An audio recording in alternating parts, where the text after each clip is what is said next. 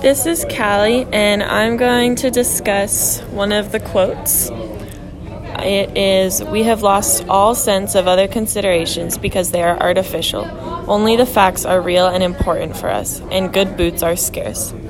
So, this was talking about how they, as they've become soldiers, they've sort of realized that emotions aren't really important for them to be successful in the war and for them to I mean, I guess the emotions can kind of hold them back sometimes because they need to be able to do things that they wouldn't normally want to do or that maybe won't feel right, but it's it's just like they've sort of gone into survival mode and all they can rely on are the facts.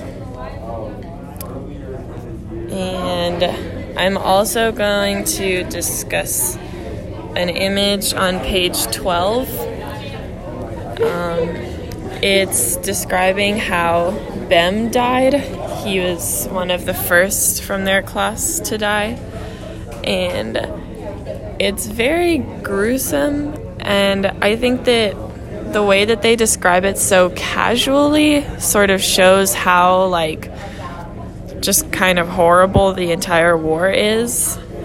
And also, it says that they heard him crawling around in no man's land, um, but he failed to keep under cover and he was shot down before anyone could go and fetch him in.